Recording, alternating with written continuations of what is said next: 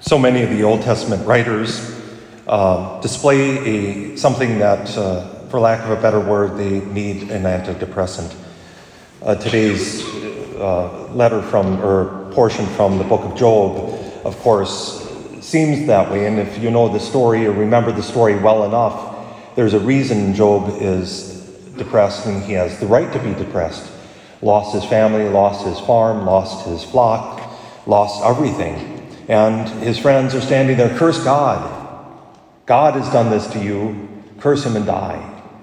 And he will, will not because he has trust that God is just and says, I have not sinned. It's the whole problem of evil. The, the reason the church pairs that with today's gospel reading, of course, is because we see what happens in the book of Job without Christ.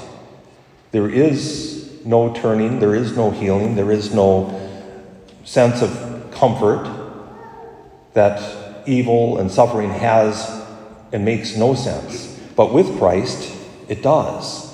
Why? Because Christ displays God's solution to evil. He puts it to death on the cross with him. Today, in this gospel passage, though, we have uh, uh, something. First, I should do a little apologetic. It should not disturb us that Peter, Simon Peter had a mother in law.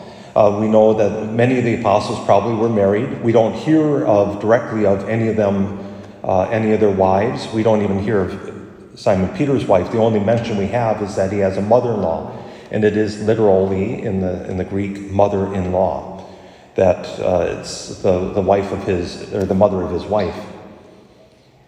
It should not disturb us, but can you imagine the thrill it would have been to have Jesus in your house, as Simon did, to have Jesus heal your mother in law, and to have everyone at your door because the Master, Jesus, is in your house? And that's exactly what happens. In fact, uh, afterward, after uh, Peter had left and after, uh, after the crucifixion and resurrection and ascension of Jesus, after uh, Peter had gone and traveled to Rome and eventually uh, became a martyr of the faith there, the house of Simon Peter became a church, a house church, uh, through a number of uh, things. Uh, Capernaum itself was abandoned, and in the ex- excavations, they discovered the house, what they believed to be the house of Peter. and it is, it had all the marks of being a house, a house church in the first century. The uh, church wanting to honor and remember that spot, it's one of the most uh, arch- or, uh, architectural eyesores, perhaps. Uh, they built a church over that spot, but they didn't want to disturb the church underneath the, and the structure, and so they built it kind of like a spaceship sitting on, I think it's like four legs or eight legs, something like that. You go up and you can look, uh, they have a glass floor, and you can look down into the house of Peter. That's just kind of as, as a, uh, um, an aside. But it does show how important that house was. And Peter owned it all. And so, with that kind of in mind, I, I find myself uh, wondering did Simon Peter have ulterior motives in going to Jesus? Everyone is looking for you. Simon was a big man in Capernaum at the time. He was the one that brought Jesus.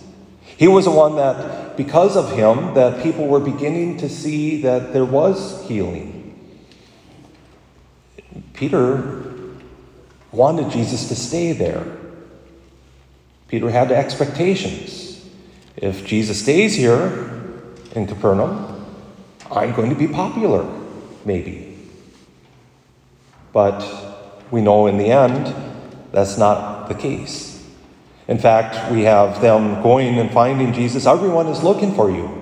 And Jesus seems to say, Yeah, I know. So let's go to the next town. That seems like abandonment, doesn't it? Or it seems like Jesus is at least trying to pop purposely the bubble of Peter and his fame and his big head.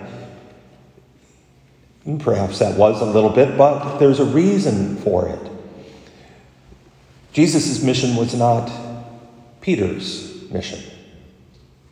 Jesus' mission was from the Father.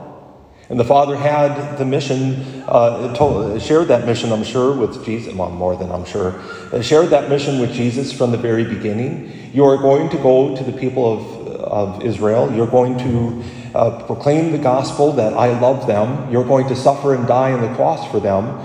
You're going to give your life for them so that they may come and spend eternity with us.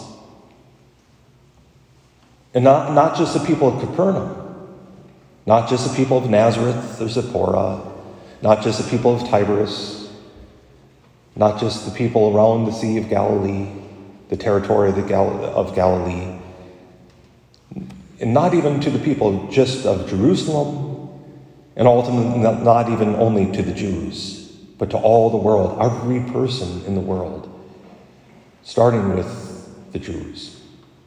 Because Jesus understood that mission, he was able to say, I cannot stay in Capernaum alone. And yes, he does make some return trips. Yes, he, he makes uh, a few swings through various other places. But he goes. And Peter might uh, not fully understand, but Jesus says it clearly For this purpose I have come, that I may preach the gospel there too, and all these other places. I find this as uh, important to hold on to. Sometimes, uh, I'm sure it never happens to you that anyone has any expectations of you, right? Sometimes those expectations are just and justified, and sometimes they're, they reveal God's mission for us. But sometimes other people's expectations are not God's mission for us. I, I might use as an example somebody has the expectation that I would become a, a, a legal scholar in, in, in some uh, minute area of legality. That's not my mission. That I would become a, a student of economics, politics, whatever. That's, that's not my job. That's not my mission. But they might have that expectation. Well, that's an expectation I have to dash. Much like Jesus had to dash Peter's expectation. When we follow a mission, when we know our mission, that sometimes it means we don't meet other people's expectations of us. Sometimes that disturbs us. Most of the time, it disturbs the other person, especially. But in the end, to remember who is the one that gave us that mission and what is his expectation if we're always flitting around doing the ex- meeting the expectations of others without meeting God's expectation of us, we failed. It's God's expectation of us that ultimately matters most. And so we need to spend time in understanding what is God's mission for my life? What is God's mission for your life? And we all have one. St. Henry, the, uh, Henry Newman uh, puts it best that God has has a plan for each of us, a plan that only we can meet. Once we understand that plan, and it comes out of knowing who God is, knowing our relationship with Him, knowing who we are in that relationship, having that mission, and then having the courage to stick to that mission, not to be caught up in, in following the whims of everyone around us. Sometimes it means we move on. That's okay. Sometimes it means we meet those expectations because, like I already said, they are God's expectations for us. So, living a moral life, perhaps, being called by others to live a more moral life, being called to conversion, but also calling others to conversion, praying for others that, that we would understand, that they would understand what God's mission for them is. In the end, when we truly understand perhaps we can turn to St. Paul as an example.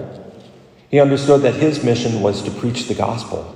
And he says, I have no recompense if I do it unwillingly, but if I do it willingly, there is some recompense he has. But if unwillingly, it's a stewardship he's received. This is what he has to do, this is his task. If we do whatever it is God is asking us to do, and it's different for all of us, if we do it willingly, we have recompense. But if unwillingly, we're just doing what the Master desires. Perhaps that helps us to understand why Jesus can say that after we've completed our work, to say, I am a worthless servant who's done only what was demanded of me. If we do it willingly, he says to us, Well done, good and faithful servant. When we follow the mission God has for us, it might upset somebody else, but it does not, of course, upset God. And in the end, God's expectations, God's mission is what matters most in our life. Jesus gives that model to us today because he knows his purpose, he knows his mission, and fulfills it fully.